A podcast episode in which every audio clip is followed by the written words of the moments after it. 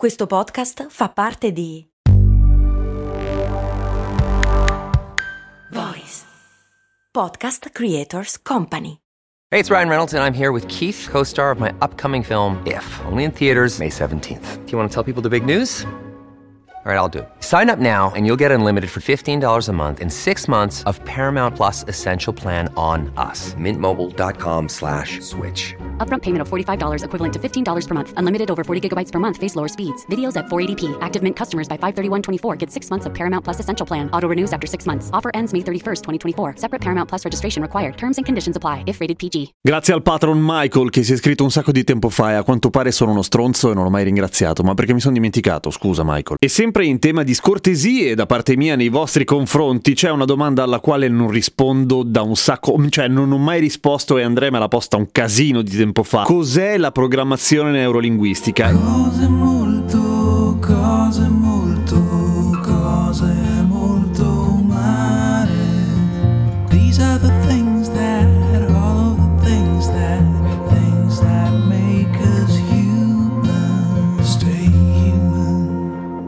Anzi, la domanda di Andrea è: per la PNL mi sarebbe piaciuto sapere che basi scientifiche ha, ma anche più in generale quanto possono essere efficaci realmente le tecniche di comunicazione. Le ho sempre viste come una trovata di marketing e ho sempre sostenuto invece le semplici buone maniere, ma magari mi sbaglio. Mi piacerebbe sentire qualcosa a riguardo.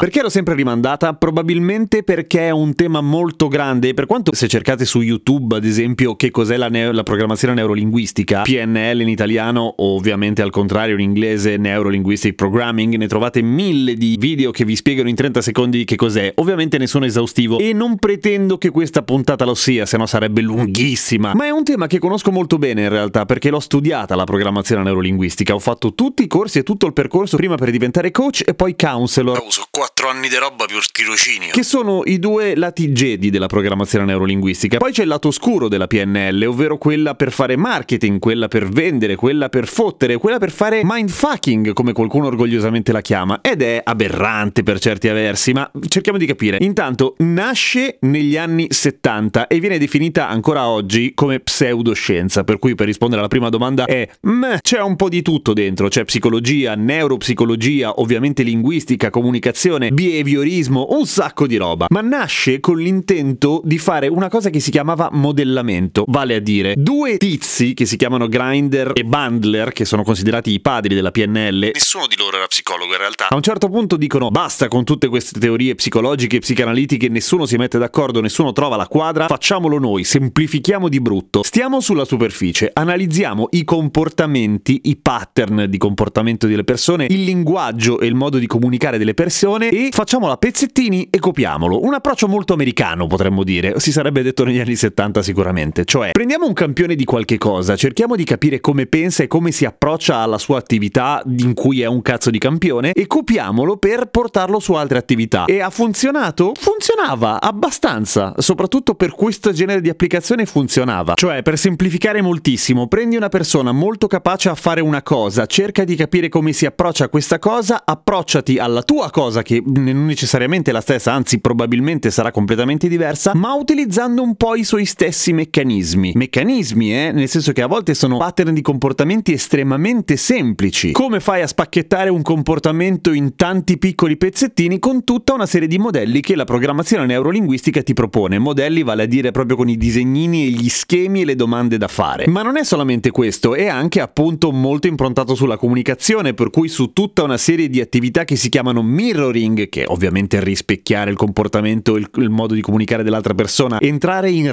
rapport, come si dice in PNL, cioè entrare in una relazione con la persona che hai davanti che ti sta parlando, io direi con parole mie rispettosa e di buon ascolto, però vabbè, di rapport, come si dice in PNL. Oppure il linguaggio di precisione, usando quindi parole e vocaboli scelti per sortire determinati effetti su quella persona, perché su ogni persona il linguaggio fa un effetto diverso, in pratica senza tradire la propria identità, cambiare il modo di comunicare per parlare il linguaggio dell'altra persona. Anche qua, buona creatività creanza, se vuoi. Può questa cosa essere usata per fottere gli altri? Certo, di brutto, puoi usarlo per vendere, per convincere, per manipolare, tutte le robe di nagging e, tutti i corsi di seduzione alla fine si basano tantissimo sulla PNL. Non è una magia, nel senso che non potrai convincere qualcuno a fare qualcosa che va contro i suoi valori, per fortuna, ma potrai avere degli effetti. È una merda? Dipende. Se sei una merda tu, probabilmente sì. Diciamo che ti perdi tutto il bello delle relazioni umane vere. In un certo senso mutua anche da quell'attività non proprio nuovissima che gli antichi greci chiamavano maieutica, vale a dire attraverso le parole riuscire a tirare fuori le tue risorse su un determinato tema, cioè non convincerti io dall'esterno a fare quella roba, ma aiutarti ad arrivare a una risposta, che è esattamente quello che facciamo con i nostri amici, le nostre amiche, quando siamo persone vicine l'une alle altre. Cioè il motivo per cui è bello parlare con una persona a te cara non è perché quella persona è molto più intelligente di te, ha la soluzione sul come uscire da una situazione di merda, è che probabilmente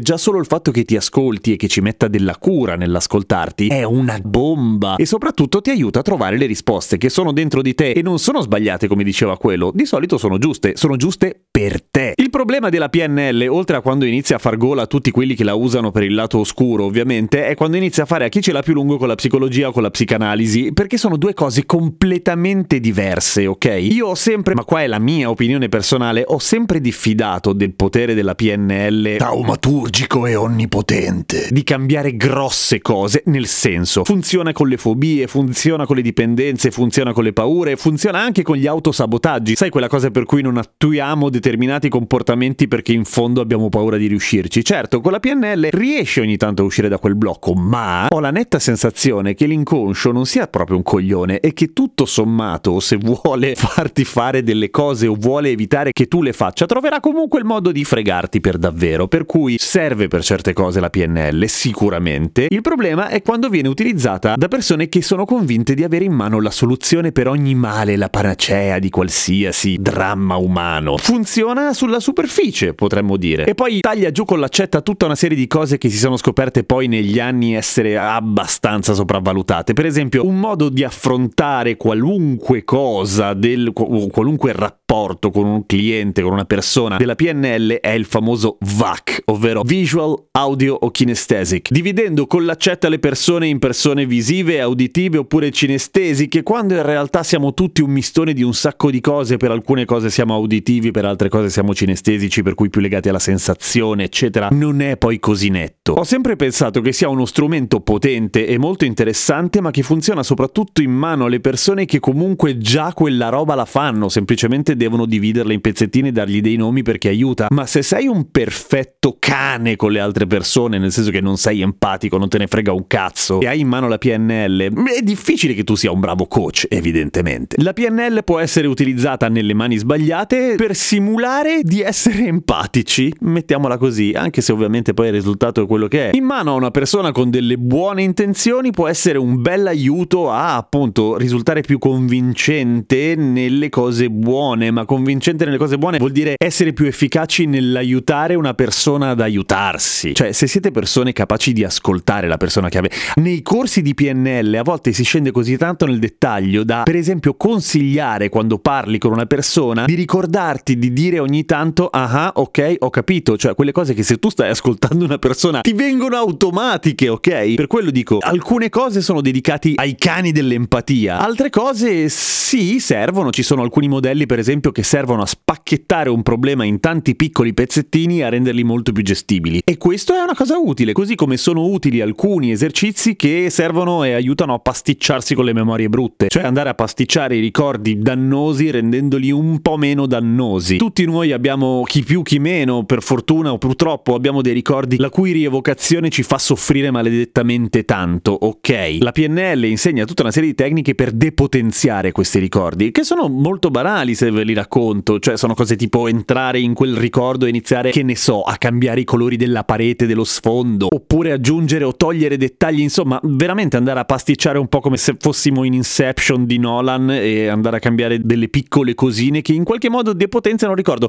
E funziona quella roba lì. Se tu sei una persona maledettamente triste per una serie di eventi che la vita ti ha propinato e ti ha lasciato una serie di cicatrici, andare a depotenziare quel ricordo cambierà qualcosa? Qualcosina sì sì, ma le cicatrici, soprattutto quelle ad esempio nell'età infantile, tendenzialmente restano. Poi la PNL si è ingrandita, tra virgolette, negli anni, nel senso che ci sono una marea di tecniche, una marea di cose che sono poi andate sotto il cappello della PNL perché bene o male non esistendo una branca della psicologia altrettanto flessibile e ampia sono state infilate sotto la PNL, anche se nella nascita della PNL quelle cose non erano previste per dire. Ma se dagli anni 70 a oggi non si sono completamente estinti gli psicologi, forse una ragione ci sarà. Non sto dicendo che è inutile, lo ripeto, ha una serie di applicazioni di campi in cui è particolarmente efficace, ma soprattutto ci sono una serie di persone con cui la PNL funziona molto meglio e molto più velocemente che stare lì a farsi le seghe con uno psicoanalista. Ecco, io non sono di quelli. Per cui, per tornare alla domanda di Andrea, non è solamente marketing, sì, sono tecniche di comunicazione, sì, possono essere usate anche per dare una mano, probabilmente al giorno d'oggi vengono sfruttate soprattutto in campo di vendita o comunque nell'ambiente business. Non è una cagata, non è nemmeno la bacchetta magica. Seguitemi su Instagram, Radio Kesten. A domani con cose molto umane.